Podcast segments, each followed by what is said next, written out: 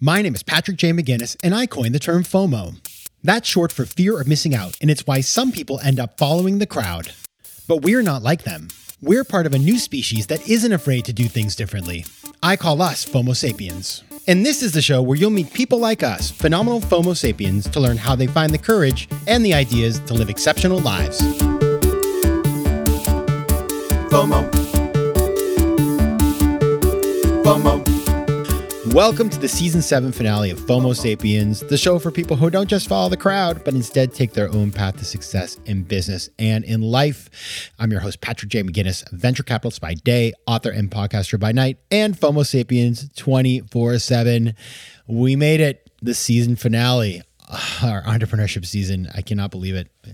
It felt like it was just yesterday that we started out with Josh Peck, and here we are ending up with a topic that I like a lot because not everybody is going to work in a startup, right? Some of us work at big companies, some of us have leadership roles, maybe we're the CEO, but that doesn't mean that you sort of hang up the entrepreneurial thinking in the closet and never go and try it on because you need that stuff to build something amazing. And so I hate the term entrepreneur. That is, it just sounds like some, some kind of corporate stuff.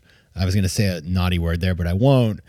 But I can't think of a better word. Maybe you have one. If you do, shoot it to me. You know, find me on Let's Connect at patrickmcginnis.com. But in the absence of that, what I do have is a guest who knows how to think this way. His name is Jim Weber. He is the CEO of Brooks Running Company, and he is the author of the new book, Running with Purpose How Brooks Outpaced Goliath Competitors to Lead the Pack. Now, Jim's a legend, total legend. He joined Brooks Running Company as the CEO in 2001. And he is credited for turning around the Seattle based company. And he did so by focusing solely, get that solely? It's terrible, on delivering personally inspiring products and experiences that keep people running. The business and brand success caught the attention of Warren Buffett, who declared Brooks a standalone Berkshire Hathaway Inc. subsidiary in 2012. So that's no joke. And so you're going to learn a lot in this episode because Jim is very thoughtful. He's going to talk about the power of focus. The focus on the the business of running is where all his success came from. I mean, all of his competitors, you know, the Nikes and Adidas's of the world, they're all over the place. Jim was like, "Nope, we're going to focus on running," and it worked out. We're going to talk about how during the pandemic, when they're basically nobody was running, right? All of their sales just cratered, how he was creative to collect data to figure out where the market was going. So, super interesting story there. We're going to talk about what it's like to report to Warren Buffett and what Jim learned from Buffett, who's just such an awesome guy and a legend as well. We're going to talk about how Jim's love of running impacted his success as a CEO of Brooks.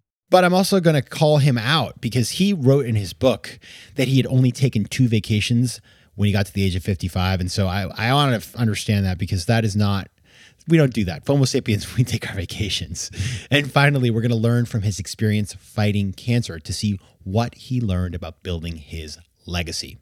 Now, given that the success of Brooks is based on focus, which is the opposite of FOMO, my small ask for this week is to ask you to go check out my book if you haven't done so. It's called Fear of Missing Out Practical Decision Making in a World of Overwhelming Choice. You can get it at any bookseller, you can get it online. You can get the audiobook if you like the sound of my voice, which I hope you do. So go check it out. I promise you will get the kind of thinking around focus that companies like Brooks and leaders like Jim use every day. All right. And now onto the interview. And as you know, I like to start every interview with the same question, and that question is this What's a formative decision you've had to make to get to where you are today? Uh, Patrick, that is a big question, but um, you know, I believe, and and I've just come to know this over my decades of experience now, that we're all creatures of our experience. And I had some experiences early in my career at Pillsbury and and working in various different businesses, private equity. By the time I got to Brooks in April 2001, I made the decision that I was going to, you know, sort of sink in and stay focused and not just realize value in this company and the turnaround that we had at Brooks in 2001, but stay and and be get on the path to build a brand, to really create value. And and I put on my wall uh, one of my favorite quotes quotes by Benjamin Disraeli that the secret to success is constancy of purpose. And I put that on my whiteboard in 2001 because mostly to keep myself focused. You know, building a brand takes years, maybe decades. And I didn't want to, you know, kind of be there for three months and then go another deal. So that decision in 2001 uh, first was personal for me, but 21 years later, I'm still at Brooks.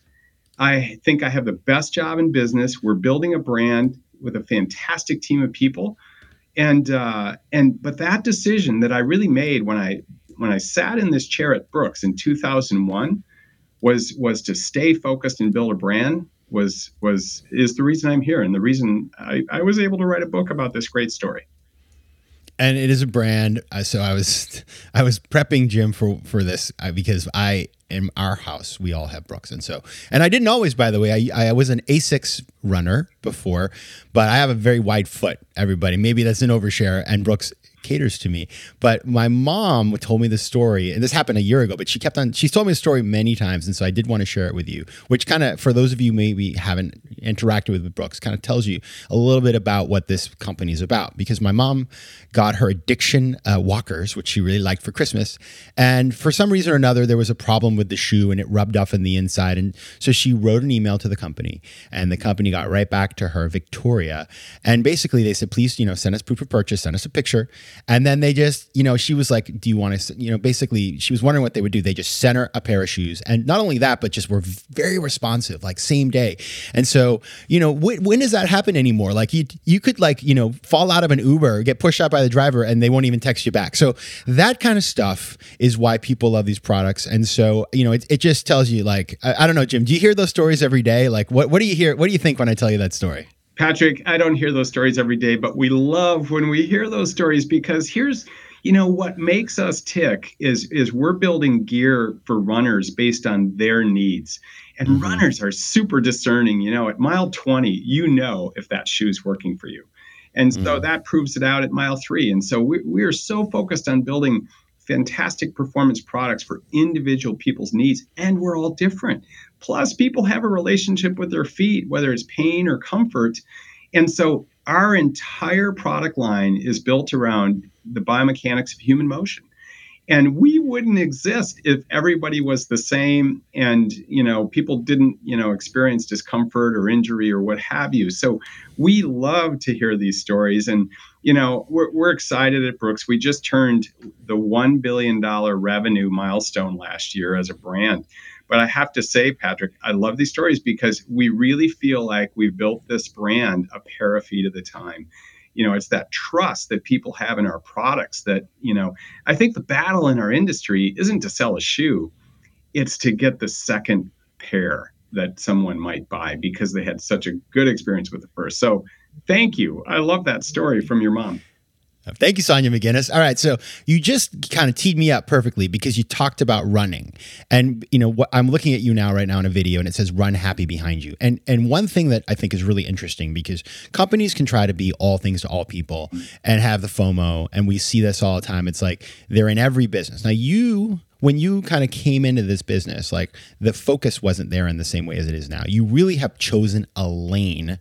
And I imagine, you know, that focus helps. But at the same time, a lot of people are like, well, why don't you make, you know, casual stuff and all this other, you know, sort of like be, be Adidas or be Nike and all these other folks that you compete with. So tell us first, I just want to start there with the focus. Like, how did you figure that out? Yeah. And how do you, how do you stay true to that?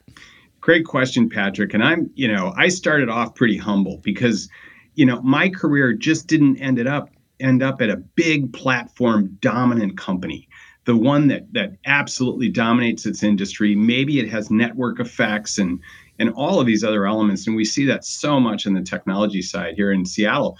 In our backyard is Amazon and Microsoft. Um, so you know, I just I didn't my career didn't take me down that path. So guess what? If you're not the number one brand, you better have a niche you better have a reason for being and a focus and and in today's world and and you know with everything that's happening in our in our connected world you know networks uh, network effects are real. And and so if you're not if you don't own the pipes you know all the distribution channels and and a closed ecosystem and and be able to make a business off of that and there's some great businesses that do that you're a content company.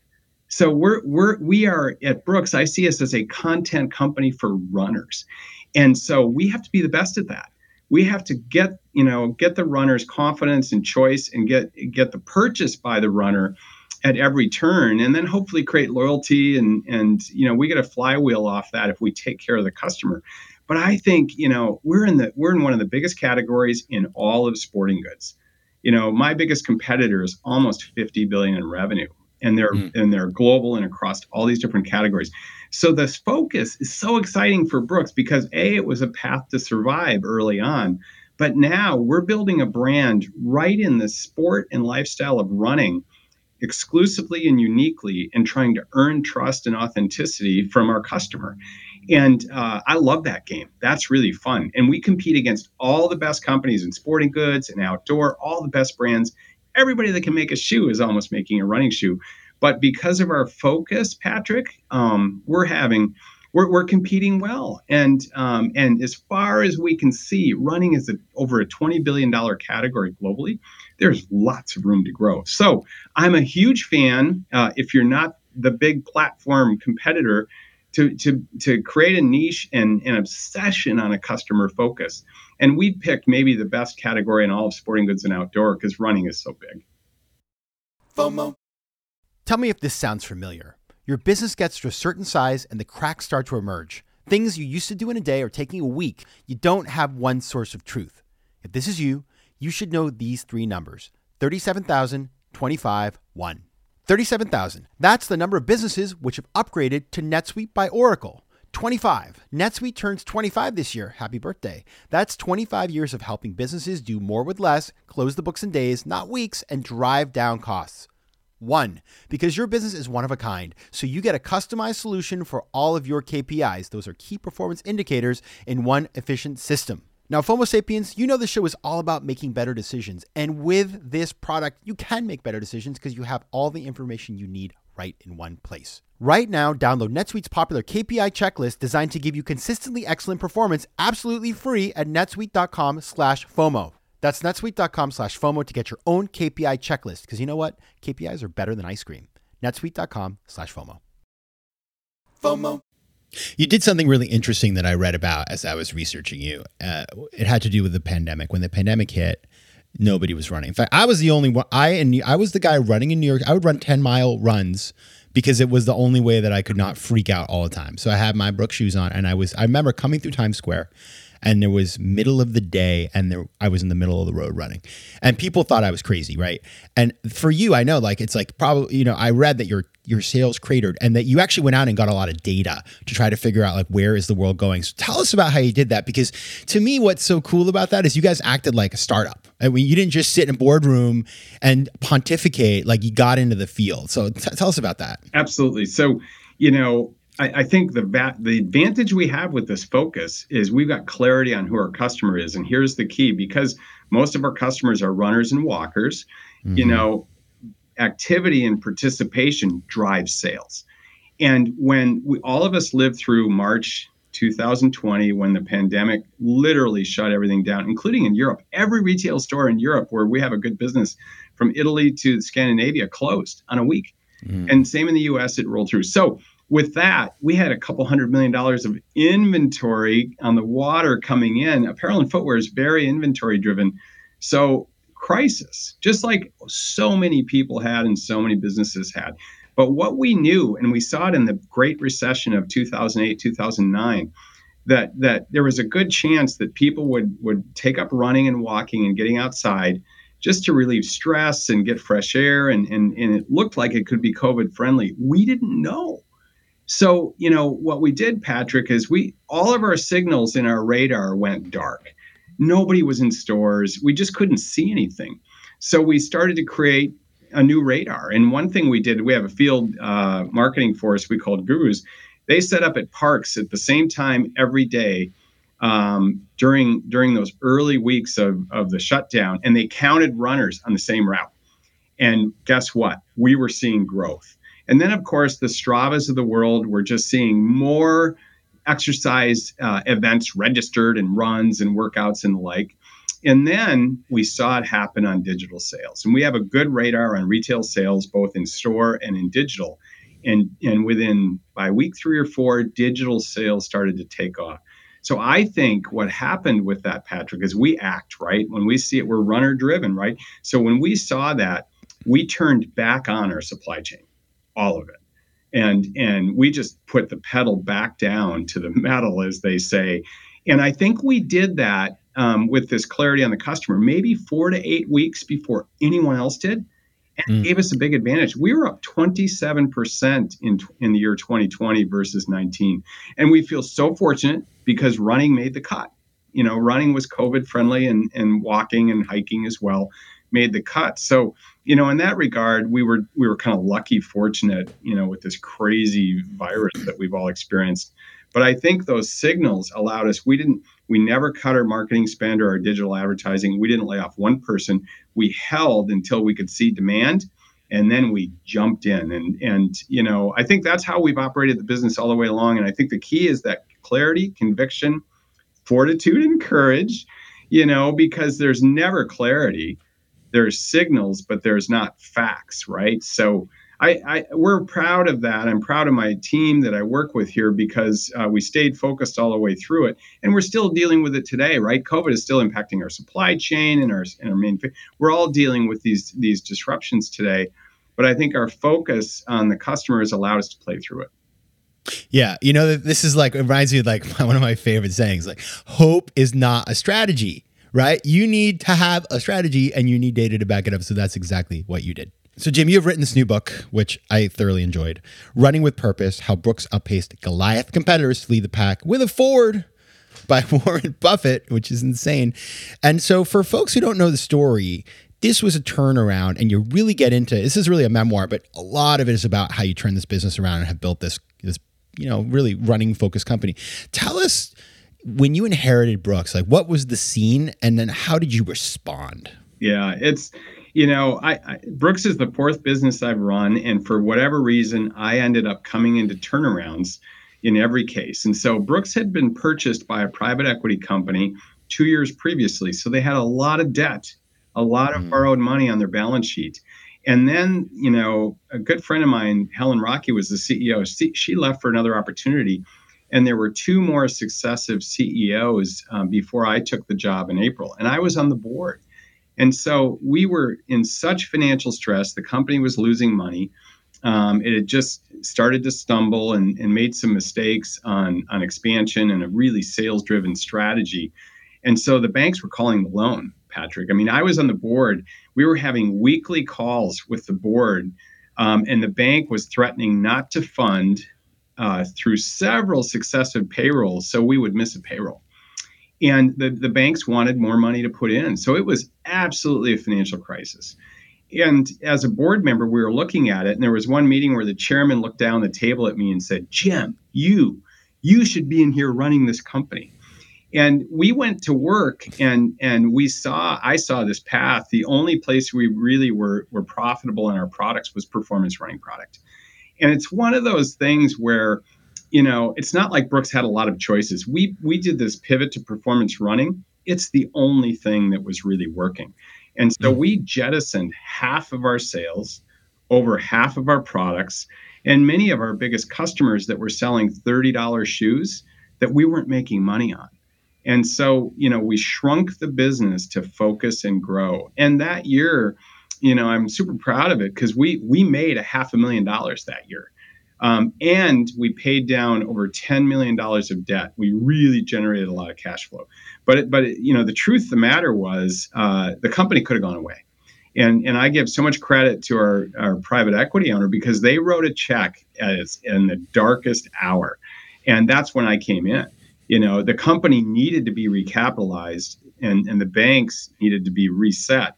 And they did it and that's when I came in. So so some we had we had time. We had a year or two uh, to figure this thing out um, because of that reset on the capital side with our, our owner, and that's when I came in. I was the fourth president in two years, and it was it was crazy, Patrick. There was a pool amongst the employees on how long I would last. Uh, would, would, I would I would I still be there? And uh, and I I mentioned uh, my focus on this time around. I wanted to be part of building a brand. I said to everybody, look, our private equity owner is going to sell their stake, But if we do this right and create opportunity in front of this brand, we're going to attract investors and we're not going to get sold. Companies with issues get sold. Companies with opportunities attract investors. And and that's exactly how we've thought about it ever since and and that's what we've been able to make happen. Your your story about the pool reminds me. I once I was on a board of a company and I went to one of our facilities that had some problems in overseas in the Philippines and and uh, there were on it was Halloween and they made these like a fake graveyard with like these fake graves and the names on the graves were the five different people who had run the thing in the last two years. Which I just was like, like Houston, we have a problem. So it's just it's ridiculous.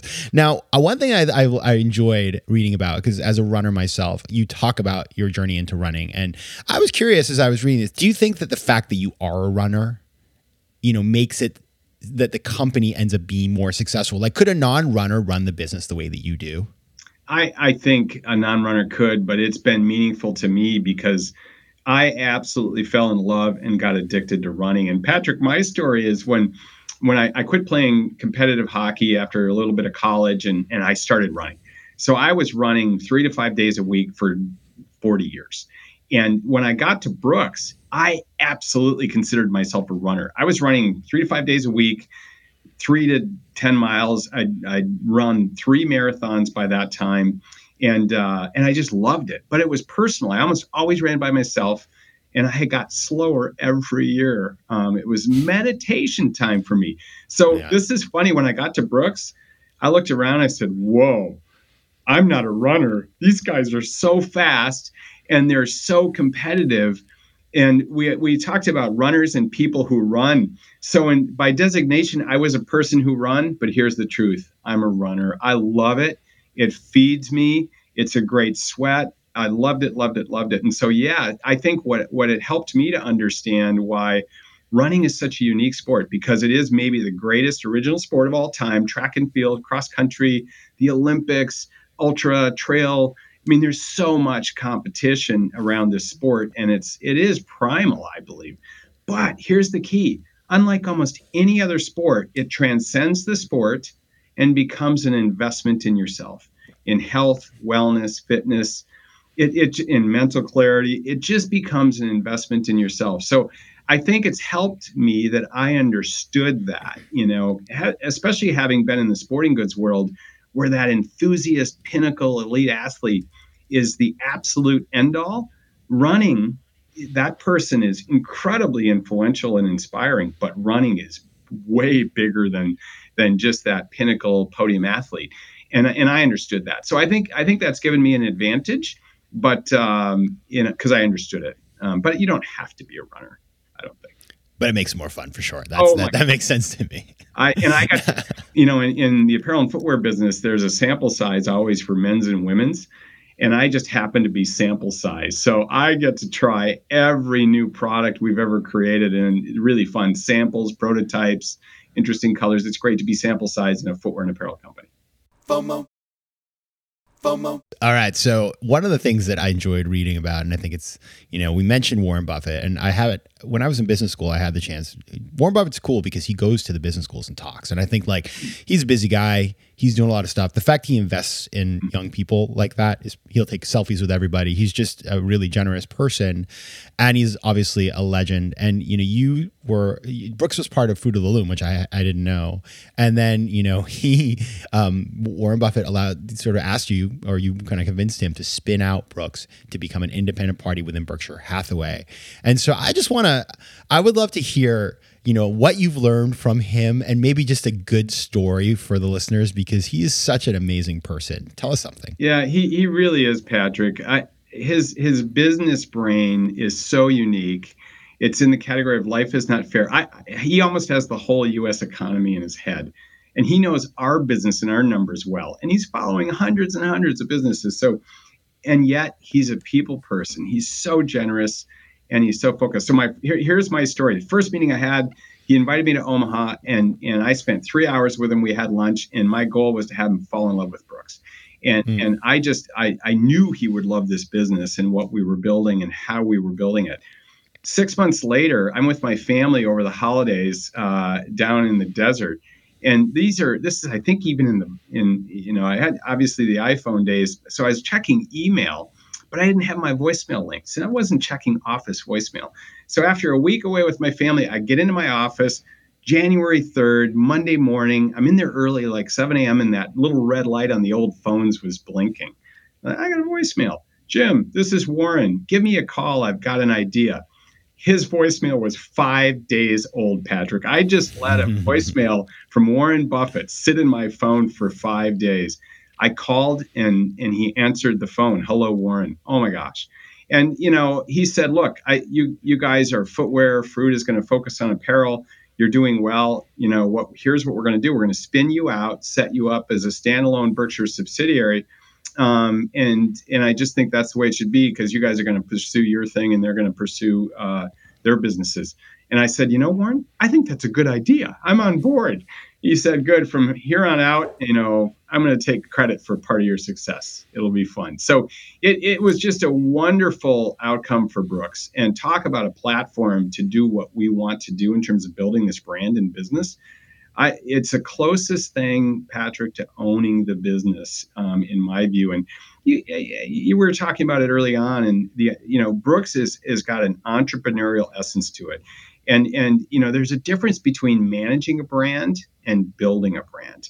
You have to create new customers, and I think that's what entrepreneur uh, focus really is. It's about it's about creating new customers and solving for them uniquely and that's what we've been doing at Brooks for 20 years. We're we're building a brand. So yeah, Warren's support. You know, I think the other thing that I would add is that his his his um, base level focus is always on the customer. I went to him once and we had current the, the dollar was strengthening and our margins were getting crushed in Europe and other places. And I thought, okay, this is this is great because now I can call Warren Buffett he's a financial genius. He's going to tell me all about how to manage through this currency and figure it out. And so I said, I took him through the whole thing, and our profits are going to get hammered by this. And he said, Jim, you know what? I have no idea what's going to happen in currencies, and I don't spend any time thinking about it. You know, if I were you, uh, I would focus on your customer. If you focus on your customer, you're just going to be fine. And next year, you're going to make less money. That's just the way it is. You can't do anything about it. Focus on your customer. Priceless, right? Patrick. I mean, just priceless. Uh, the support we've had from from everyone at Berkshire, Warren Buffett, Greg Abel, and Charlie Munger. I had a Zoom meeting with Charlie a couple months ago. He's 97 and he's sharp, you know. So it's a very unique company at Berkshire. But at Brooks, we we think it's the best platform uh, we could ever have to build our brand. Uh, uh, yeah, I just it's amazing to me, and the fact that you know the vision that he had in that case, you know, to, to put you out on your own and and what's happened since is it's it's a great story. Now, I, there is one thing I read that I did not like in your book, and I'm going to tell you that you confessed that at the age of 55 you had only taken two work vacations in your life. What's up with that? Tick. oh man. you know, one of the reasons I wrote this book and I started it six, seven years ago on my first four week mini sabbatical Mm. Only twice in my life had I taken two weeks or more, and I and I say I'm not proud of that. And you know, so I took that mini sabbatical, and I decided I was going to write four hours every morning, and and really I wanted to unpack my hard wiring and why I am who I am, and and I was I, I was incredibly hardwired um, to be a successful business person. And uh, and so obviously life is is is about relationships and enjoying the journey along the way with your friends and your family and and just soaking in everyday moments and people that's what life is all about. So but i didn't know that i would say at age 35 or 40 i didn't know it patrick. So i've become i think a healthier person uh, in the last two decades of my life. I'm, I'm a better ceo i'm a much better leader. I'm just, I think I'm much more balanced. But I didn't, I was so hardwired coming out of, you know, uh, my, my youth that uh, that's what I began to unpack. So uh, that four week vacation actually had a huge ROI for me. Um, and uh, you know now I'm I'm definitely trying to create more balance in my life. But I here's the truth: I love working in this role. I I love it. I love the people. I love the business. I love the creativity of creating products and connecting it with customers and have them tell their friends about it or their family. I love what I'm doing. So, you know, um, I'm balancing it though, because life, you know, is to be enjoyed. And, you know, it's about impact, but it's also about moments and relationships along the way. You just teed me up again for, for my final question, which is this. You know, you've you've built a lot of things over time, and you know, you've had um, the experience of building a business. You've also been you know fought cancer and so you've you've had that experience which is you know te- it's life as a teacher and as you think about legacy you know what what what do you view as you know the legacy that you want to impart to the world you know interesting i i think that um right now i i want to be doing good work with people uh, that I respect um, and for the most part enjoy being around. You know, there's always issues and problems. It's part of life. But I, I really want to do good work and, and have an impact and you know, for my family, for my kids, for my my wife, for my team here at Brooks, for all the all the other friends and and uh, people in in the ecosystem of my life. I just want to maximize that opportunity, and I think I think having an impact, having impact, and making a difference is super important to me. You know, I, I, I one of the scary things is I don't have a plan B to retire at this point and I know, you know, as my as my work evolves, I'm always going to I'm always to need to do something that's meaningful uh, in connection with other people, Patrick. So, you know, that's what I've learned. And when I got cancer, you know, I think when times get tough, you learn a lot about yourself, right? You learn a lot about your values and your fears and and what makes you tick. And and what that cancer situation really taught me is um, every day I was doing what I really wanted to be doing, what I would choose to be doing. I wasn't doing it, I wasn't delaying anything that uh, I really wanted to be doing. And so it was helpful in that sense because it just brought clarity to, you know, each day what I want to do, what I want to be, and who I want to be around. And so I feel very fortunate in that regard. Um, but I think that's a good process for anyone, you know. And if you if you can move towards, you know, uh, things that give you energy, people that give you energy, a job that allows you to make a, you know an impact and a bit of difference depending on how you're wired. How how good is that? So I feel very fortunate. I really do. The book is Running with Purpose How Brooks Outpaced Goliath Competitors to Lead the Pack. And you can find out more about Jim at his website, jimweber.org. Jim Weber, thanks for being here. Thanks for having me, Patrick. FOMO. If you like today's show, please be sure to rate it and recommend it to your friends. And as always, you can find me on Instagram at Patrick J. McGinnis, on Twitter at PJ McGinnis, and on the web at FOMOSapiens.com or PatrickMcGinnis.com, where you can get all kinds of free resources to live a more decisive and entrepreneurial life. FOMO Sapiens is recorded in New York City. Theme music is by Mike McGinnis, and editing and post production is by Josh Elstro. If you like today's show, please be sure to rate it and recommend it to your friends. And as always, you can find me at FOMOSapiens.com and at PatrickMcGinnis.com. To advertise on FOMO Sapiens, reach out to contact at FOMOSapiens.com. FOMO.